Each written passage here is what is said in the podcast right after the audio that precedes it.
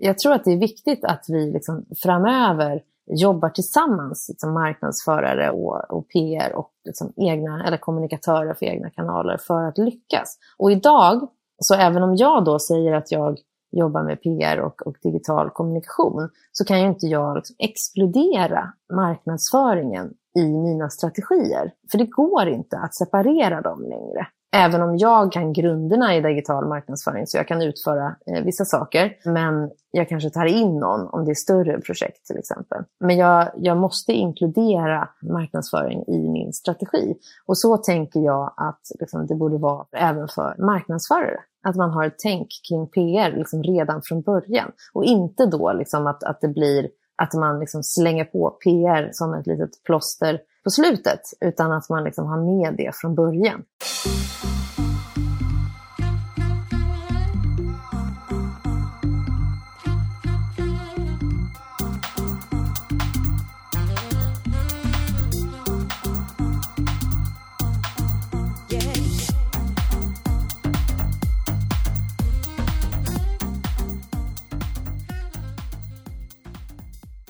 Välkommen tillbaka till Digital marknadsföring med Tony Hammarlund. Det här är en podd där jag intervjuar branschexperter och marknadsförare för att lära mig mer om digital marknadsföring. Mitt mål med podden är att bli en bättre marknadsförare och samtidigt dela med mig av intressanta samtal med några av Sveriges bästa marknadsförare. Den här veckan har jag med mig PR-proffset Karin Bäcklund för att prata PR och framförallt digital sådan. Karin driver den egna PR-byrån Not Just Cake och är en van föreläsare inom digital kommunikation och PR. Hon har även varit med och startat utbildningen Digital kommunikation på Bergs, där hon även är kursledare. Karin har en gedigen bakgrund inom digital kommunikation, PR och sociala medier från företag som Schibsted, Hitta.se och Springtime. Tillsammans med Johanna Snickers så driver hon även podden Uppstickarna i samarbete med Dagens Media. Som om inte det vore nog så är hon även författare. Tillsammans med Heidi Wold skrev hon boken Executive Summary Sociala medier för styrelser som kom ut 2016 och släpper nu bokserien Smart PR tillsammans med Marianne Olsson. Vi pratar i det här avsnittet om vad PR är och förklarar även begreppet digital PR. Karin berättar sedan om olika PR-strategier, vad en sådan bör innehålla och hur man integrerar PR på ett bra sätt i marknadsplanen. Hon berättar även om hur man mäter PR, vilka verktyg man behöver ha på plats och hur arbetsprocessen ser ut. Karin delar även med sig av sina bästa tips för att arbeta med PR samt för att få ägda, köpta och förtjäna kanaler att arbeta ihop. Du får bland annat också höra om exempel på riktigt bra PR, vad datadriven PR är för något och hur man skapar ett riktigt bra pressmeddelande. Som vanligt så hittar du länkar till de verktyg och andra resurser vi nämner i poddelägget på tonyhammarlund.io. Så du behöver inte anteckna. Där hittar du även tidsstämplar till de olika sektionerna i intervjun samt en bonusresurs för dig som vill skapa en PR-strategi. Vi startar igång intervjun med att Karin förklarar vad PR är och vad som innefattas i begreppet. Ja, men PR handlar ju om relationer med omvärlden. Det betyder ju, eller PR står ju för Public Relations. Så relationer med omvärlden. Men när man eh, pratar om det så brukar man ju liksom förenklat säga att, att PR är förtjänad uppmärksamhet. Alltså det vill säga det någon annan säger om dig eller ett varumärke. Alltså till skillnad då från kommunikation i egna kanaler eller köpta kanaler, reklam. Och idag så ligger ju de här kommunikationssätten närmare varandra än någonsin. Så därför är det ju väldigt viktigt idag att man jobbar med en kombination av de här tre sätten som, så att de stöttar varandra. Eh, och det är viktigare nu idag eh, än vad det var, blev jag i alla fall, för liksom, när jag började jobba med PR, 10 15 år sedan. Jag kanske inte har jobbat så länge, men 12 år kanske, 13. Ja.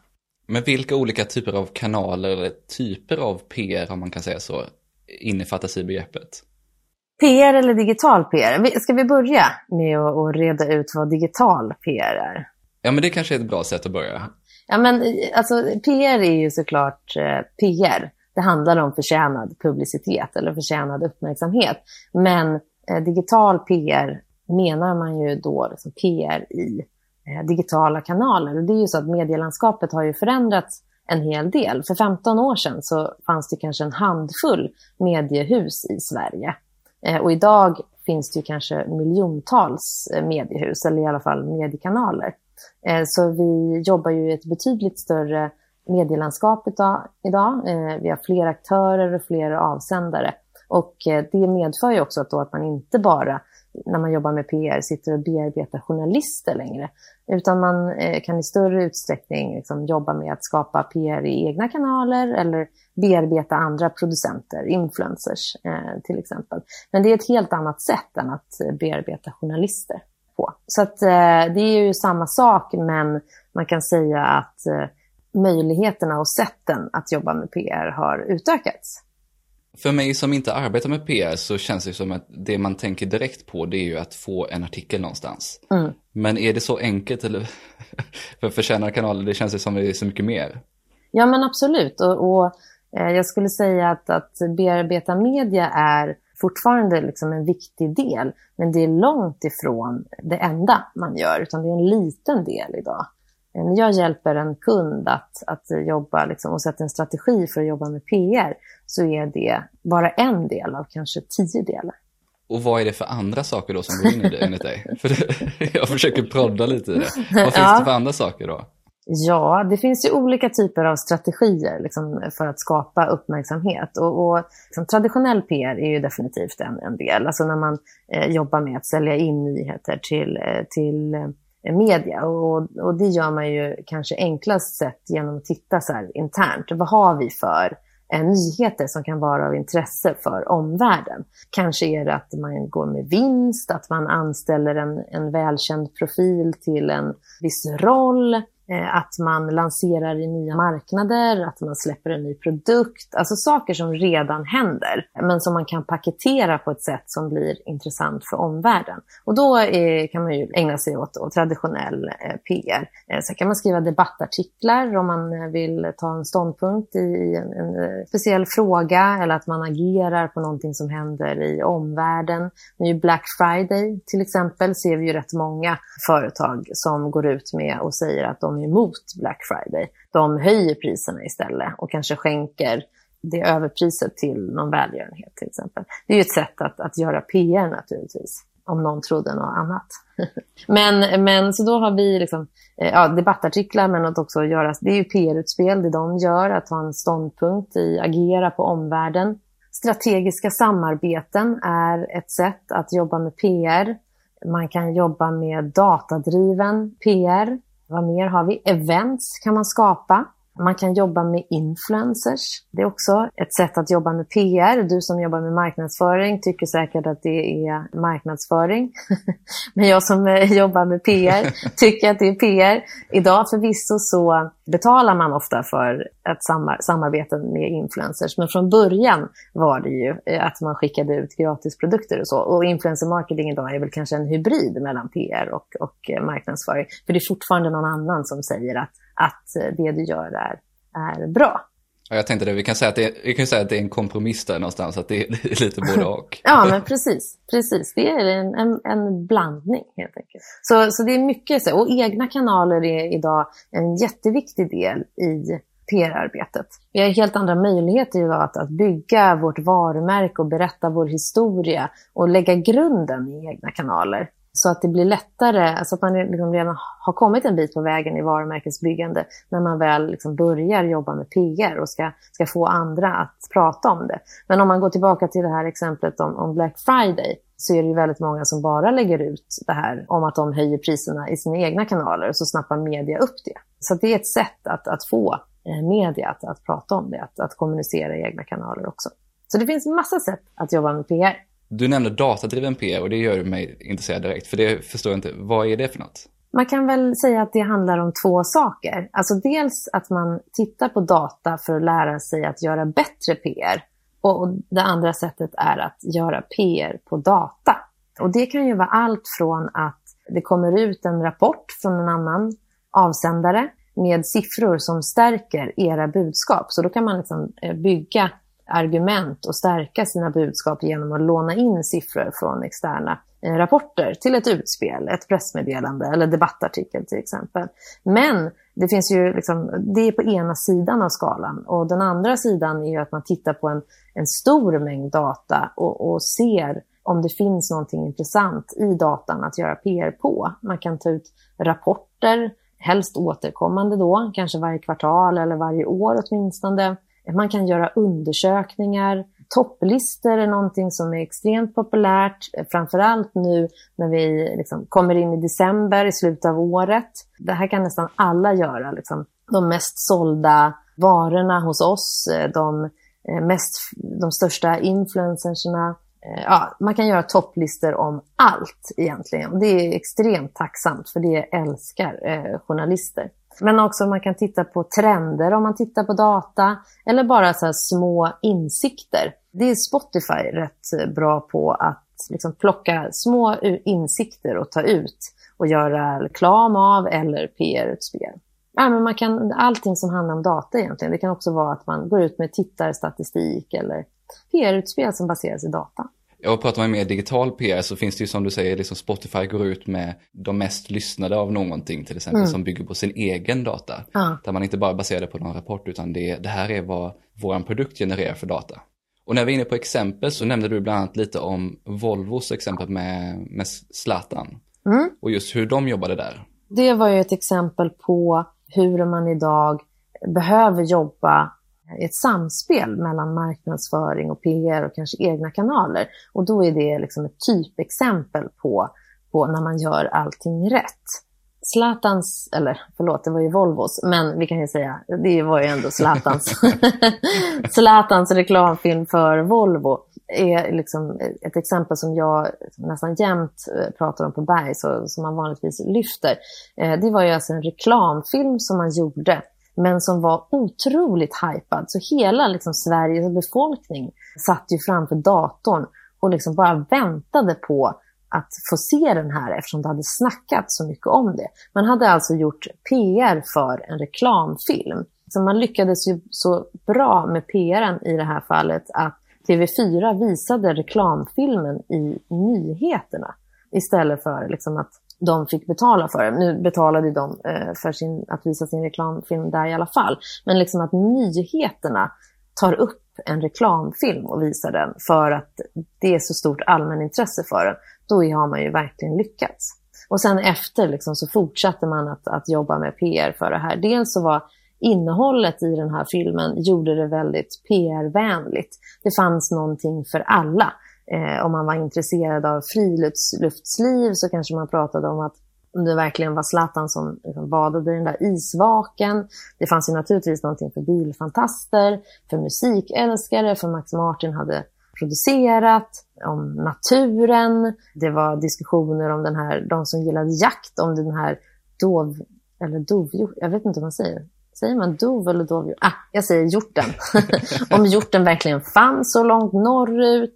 Alla snackade om den här filmen. Och naturligtvis också på grund av Ja, Zlatans familj var med i den och de hade ju varit väldigt osynliga innan. Eh, och det här var typ Zlatans första eh, reklamsamarbete, vilket också gjorde det. Att Zlatan var med naturligtvis, en, en stor snackis.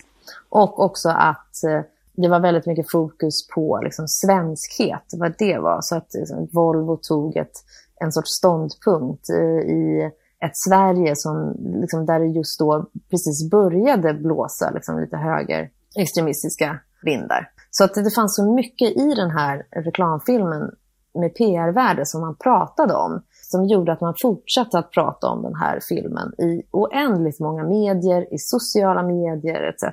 Och att man också efteråt liksom, så klassiskt gick ut med nu har den här visningen fått 100 miljoner views på en dag. Alltså det är också PR, alltså PR-värde. Då skriver media om den. Och då kollar ju ännu mer.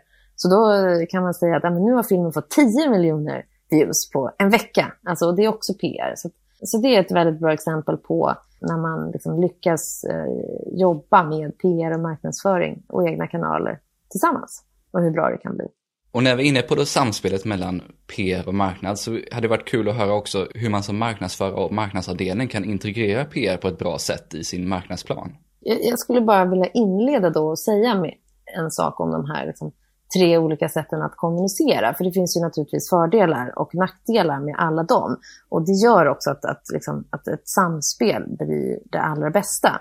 Eh, om man ser till egna kanaler så har man ju full kontroll. Man kan berätta den historia man vill. Och eh, det enda man betalar med är liksom arbetsinsats. Reklam är ju det som har lägst trovärdighet, men det är väldigt bra att när man vill få ut brett och till specifika målgrupper. Ytterligare negativt är att det ofta liksom är dyrt att producera och distribuera. PR däremot då är relativt kostnadseffektivt för man, inte, man står inte för liksom produktionen eller distributionen själv och det är väldigt hög trovärdighet eftersom det är någon annan som säger det. Samtidigt så kan man inte styra innehållet eftersom det är någon annan som berättar och eh, förmedlar eh, det du vill säga och förhoppningsvis då paketerat på ett så bra sätt som gör att de plockar upp det. Men man kan inte styra det och man kan heller inte garantera en synlighet eftersom liksom, det ligger i händerna hos eh, någon extern.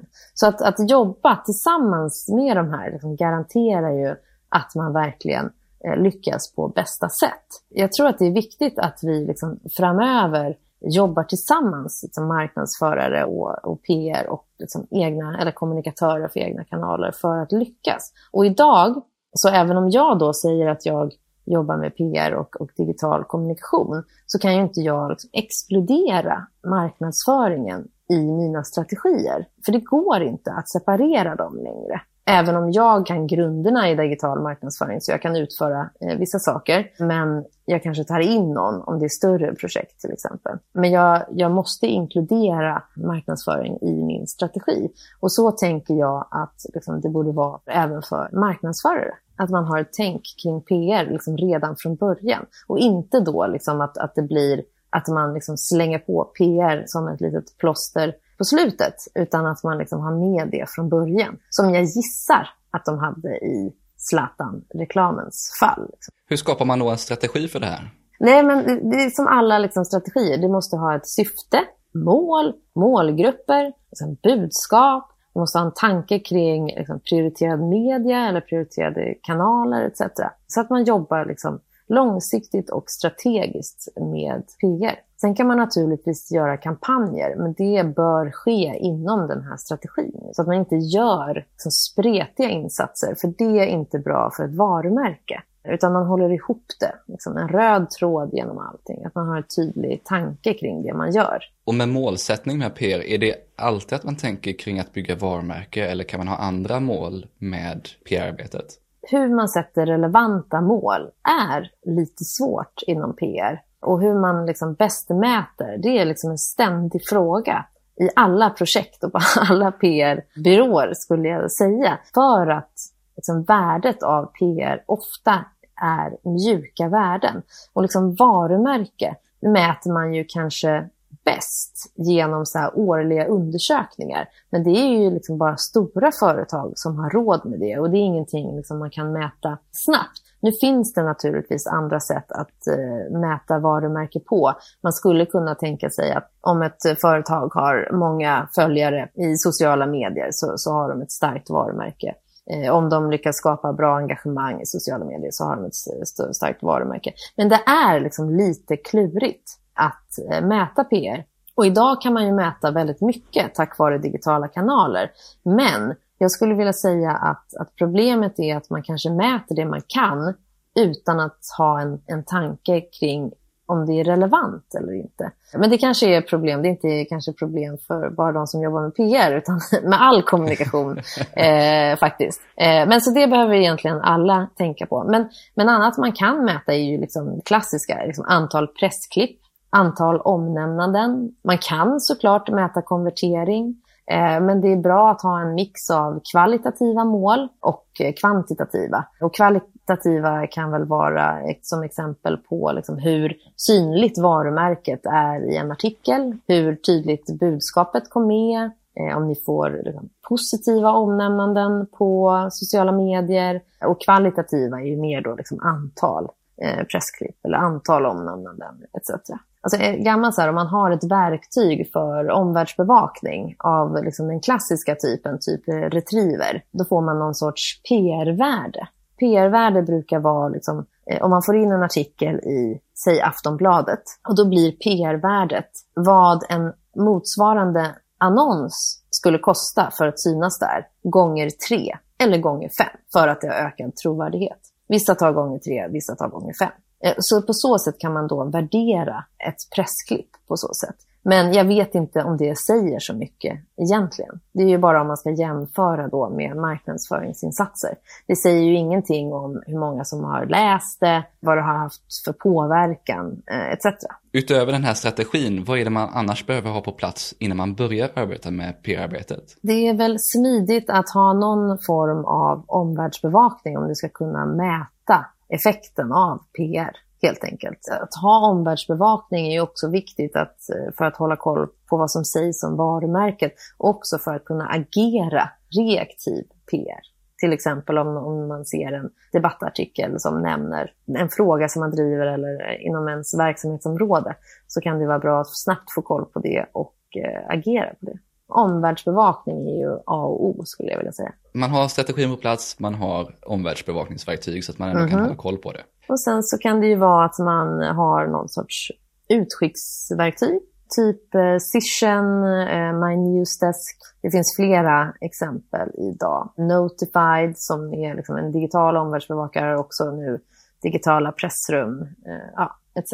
Men vi kan komma in lite mer på verktyg lite längre fram här. För först tänkte jag att vi kan fokusera lite på arbetsprocessen. För det är ju det som jag är allra mest intresserad av. Hur jobbar man faktiskt med det? Finns det någon typ av process som man går igenom när man arbetar med PR? Det beror också på vad man vill åstadkomma. Det är klart att det finns liksom en process när man skriver ett pressmeddelande som man följer då. Men att jobba med PR, eftersom det finns så många strategier alltså PR-strategier att jobba med. Alltså ska man jobba med event så är det ju ett sätt. Och ska man jobba med ett samarbete är det ju ett annat. Ofta liksom, så får man ett uppdrag, man ska åstadkomma, man vet liksom eh, mål, man vet vilka målgrupper och man vet vilka budskap. Och så får man ju helt enkelt liksom vara kreativ nog att komma på hur man ska ta ut det här budskapet till målgruppen för att nå de här målen på bästa sätt. Och då kan ju det se liksom helt annorlunda ut. Det kan ju vara då genom datadriven PR, genom ett event, att jobba med influencers,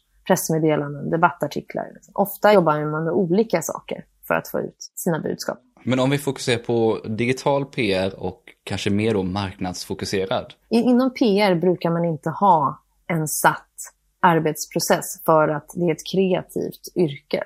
Så det finns inte en mall som passar för alla kunder. Men såklart, om jag ska skriva ett pressmeddelande till något eller hur en debattartikel ser ut så ser ju den processen ut på samma sätt. Liksom dels då, säg att jag ska skriva, få ut en nyhet, en företagsnyhet om att en startup går med vinst. Dels så börjar man med att ta reda på ja, men vilka är målmedia. Och för det här kanske det var eh, Breakit till exempel som är den optimala. De kommer vilja skriva om det här för att det är en startup och eh, det är rätt målgrupp. Eh, då behöver jag ju liksom paketera det här i ett pressmeddelande som gör att Breakit vill skriva om det här. Sen tar jag reda på vilken journalist som skriver om det här ämnet, som kanske har skrivit om dem förut, om det finns. Annars skickar jag in det till nyhetschefen. Kontaktar dem, frågar om de vill skriva om det här. Hoppas att de vill det. Annars så frågar jag varför ni inte vill det. så får jag i alla fall lite feedback och kanske kan paketera om det. Eller så um, är det bara inte intressant. Men då kan man gå vidare till något annat. Och sen så när en prioriterad media då har publicerat och fått det exklusivt så skickar man ut bredare så att det finns liksom, för att öka möjligheten att, att andra skriver om det. Och så brukar man göra om man har tid. Det är inte alltid man ringer och kontaktar och säljer in en nyhet exklusivt till exempel, eh, utan det gör man om man har tid.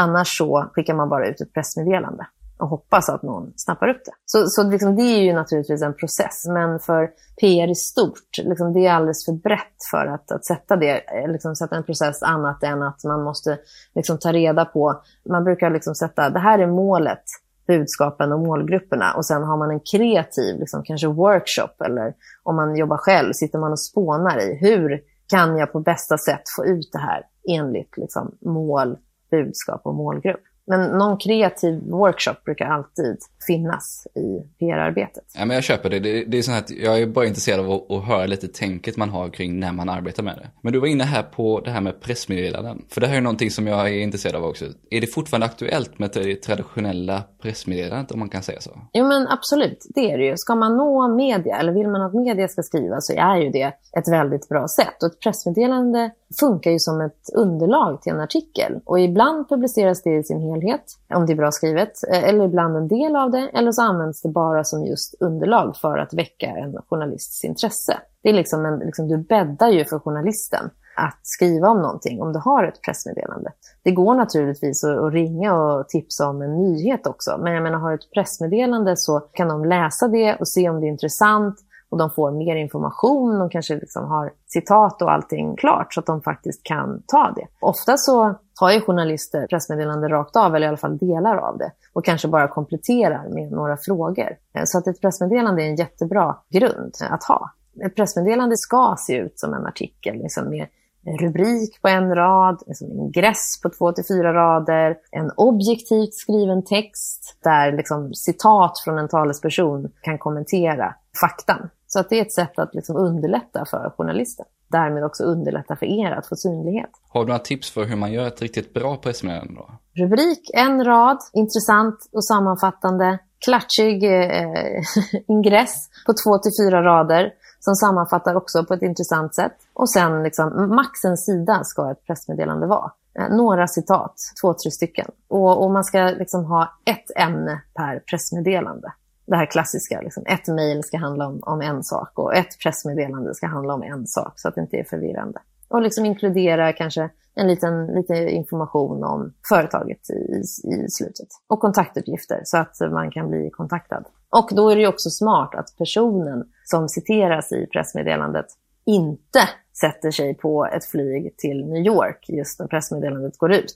För man måste vara tillgänglig för att svara på, eller liksom går in i en heldags workshop, utan man måste vara tillgänglig då och beredd på att journalister kan ringa och också förberedd på de frågor som kan komma. Ja, men det är väl, där är väl ett bra tips som man kanske inte alltid tänker på, just att Nej. man faktiskt ska vara tillgänglig Precis, det är väldigt någon viktigt. plockar upp det. Ja, det är väldigt tråkigt när det faller på det. Liksom. Men ponera nu att man har fått in en artikel på en sajt eller i en tidning. Hur maximerar man någonstans effekten av att man just har fått en tidning till exempel då skriva om en? Ja, men dels om du har sålt in den till den eh, tidningen Eh, så är det ju dags då att när de har publicerat, då har de fått den exklusivt. Alltså du har garanterat för dem att de får nyheten först. Så när de har publicerat är det fritt fram att skicka ut brett. Och det är ju liksom ett sätt att maximera möjligheten. Om det är en stor tidning som har publicerat, till exempel Aftonbladet eller Svenska Dagbladet, så är det också större chans att andra publicerar på grund av det, att de snappar upp nyheten därifrån. Men med det sagt då så gäller det att sprida den här nyheten så mycket som möjligt i egna kanaler. Ett sätt att maximera, man kan lägga upp den här artikeln i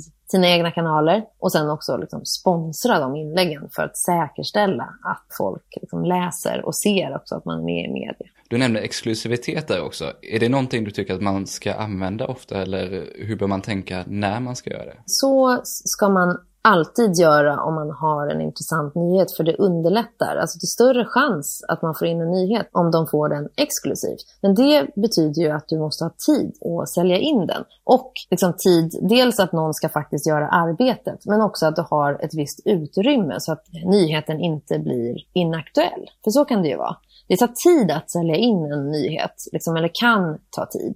Liksom, alltså, du kontaktar en journalist eller ett mediehus och säger det här, vill ni skriva om det här? Och så ska de titta på det, göra en nyhetsvärdering och det beror på liksom vilka andra nyheter, nyhetstips de har fått in den dagen. Om de ska skriva något längre, alltså det kan dra ut på flera dagar innan du kan få ett besked om att de tänker skriva. Och då kanske du har en lista med prioriterad media, då ska du gå vidare till nästa. Så att ibland kan det ta liksom en eller två veckor innan du har lyckats sälja in en nyhet. Och i vissa fall så är det ju en sån här nyhet som ska komma ut på dagen. Om du inte lyckas sälja in den direkt så har du inte tid med det och då måste du skicka ut ett pressmeddelande brett direkt. Så om du inte har tid eller resurser att sälja in så får man skicka ut direkt och om det måste ske liksom, på en tidpunkt så får du skicka ut direkt också.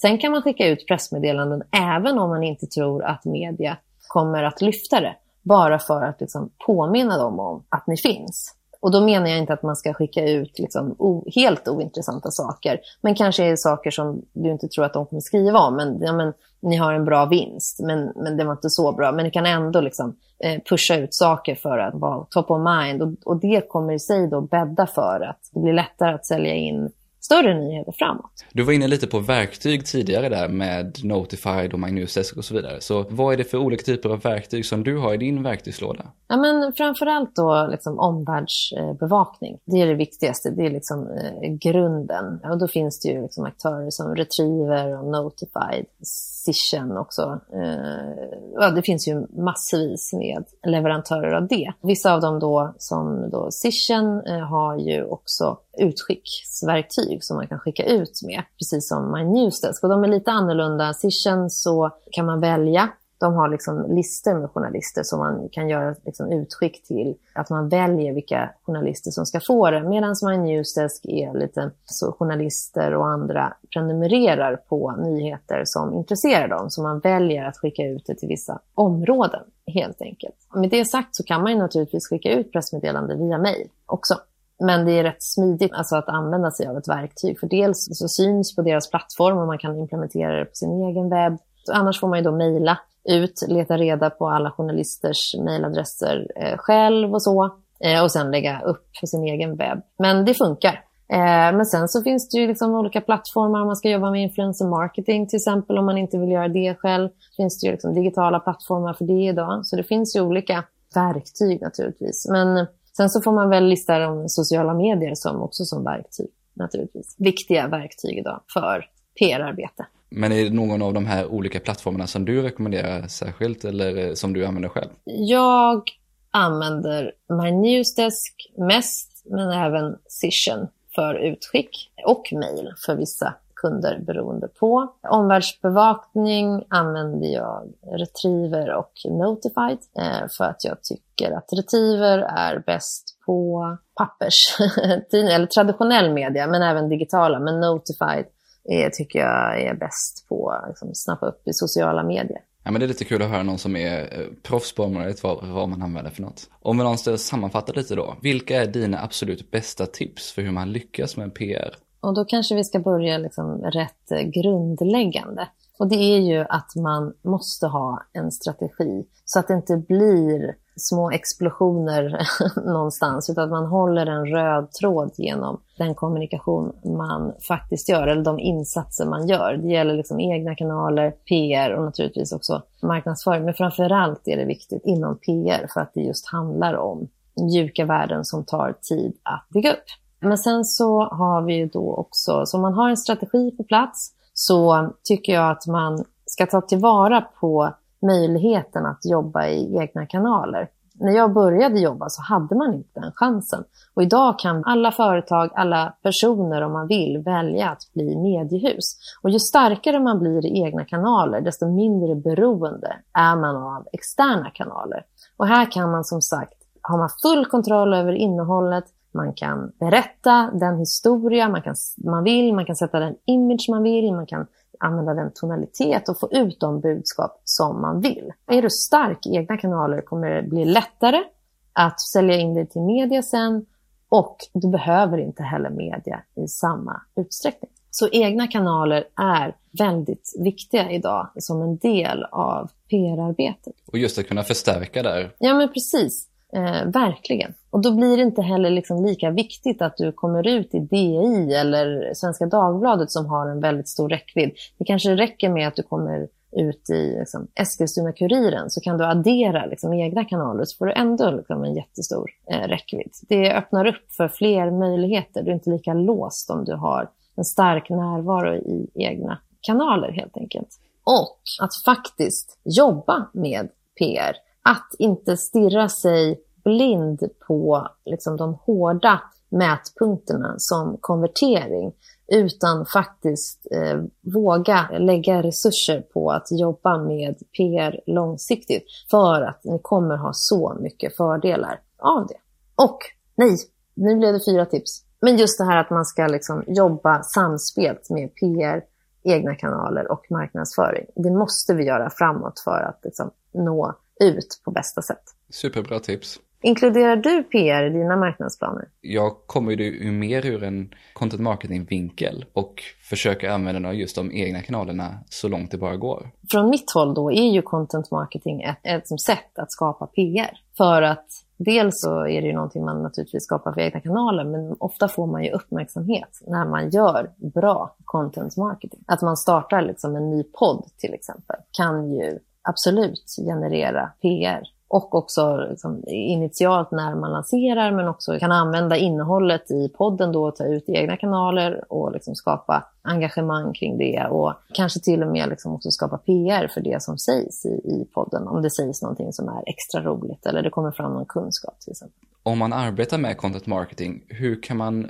använda PR för att få ännu mer ut av det arbetet? Jag sa det när vi pratade innan det här, vi började inspelningen, att jag var med och startade en app för några år sedan. Och då valde vi just att eh, starta en podd i PR och marknadsföringssyfte för att nå ut bredare. Och dels då liksom, kunde man göra PR för att man startar en podd. Man kan liksom, bjuda in framgångsrika och välkända gäster som är starka i egna kanaler eller som har ett medialt intresse och göra PR på det. Man kan ta ut liksom, innehåll till egna kanaler, göra utspel på det sättet. Så att eh, man kan göra jättemycket med content marketing och från PR-sidan så är content marketing liksom ett PR-trick. Om man då som marknadsförare vill lära sig mer om PR och man har lyssnat på den här podden, vad ska man ta och läsa eller lyssna eller titta på här efter? Ja, eh, ni kan ringa mig.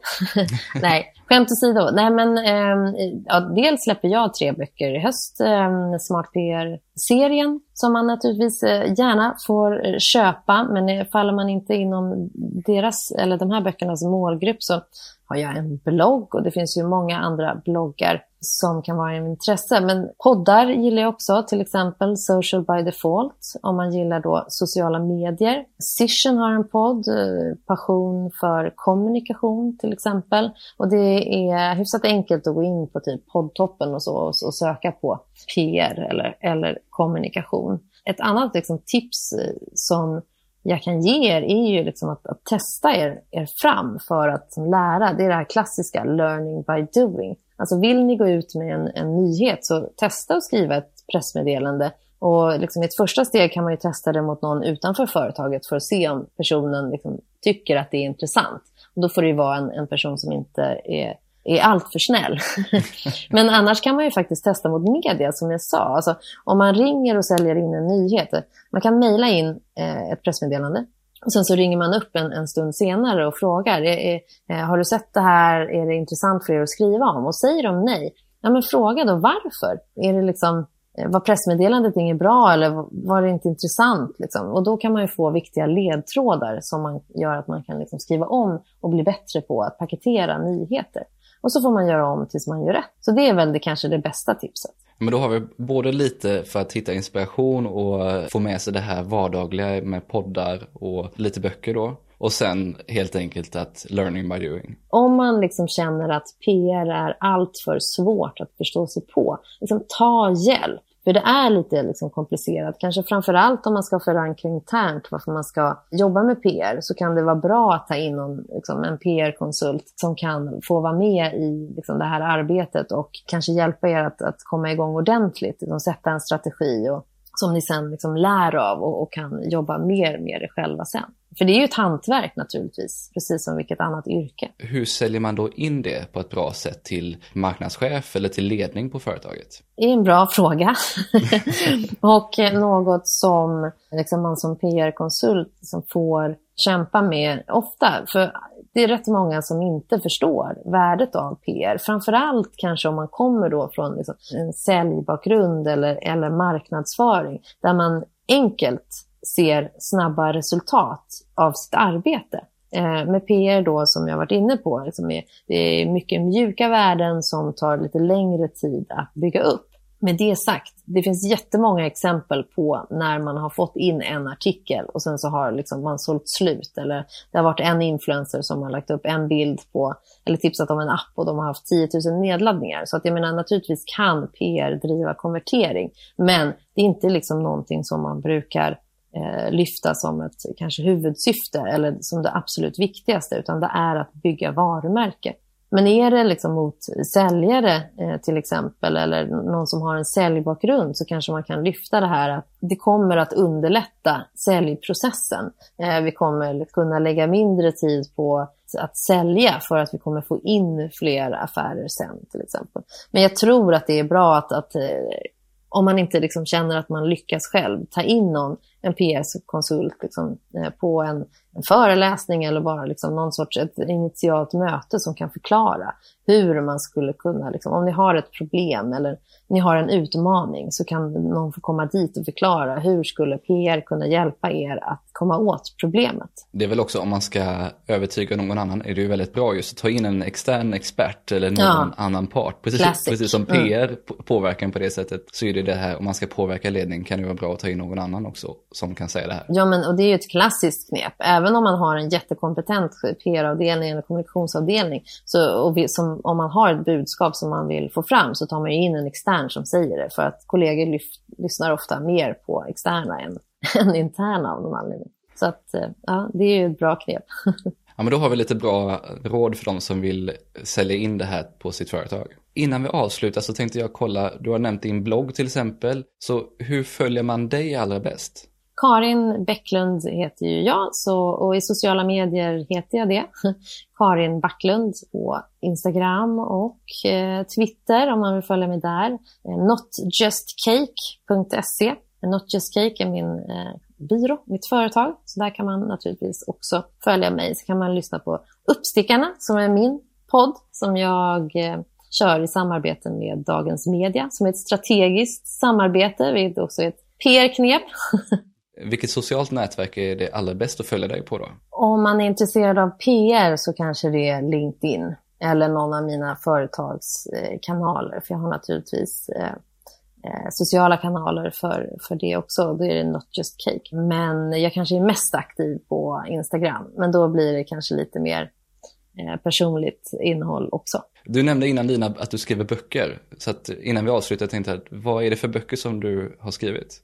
Precis. För några år sedan så släppte jag Executive Summary, sociala medier för styrelser. Men nu under hösten så släpper jag tre böcker, en serie Smart PR för författare, Smart PR för giggare och konsulter och Smart PR för startups. Eh, och den sistnämnda boken släpps eh, nu i början av december. Och Det är som e-böcker och som ljudböcker. Och Det är egentligen liksom handböcker i PR för målgrupper som kanske inte har så stora resurser att lägga på PR.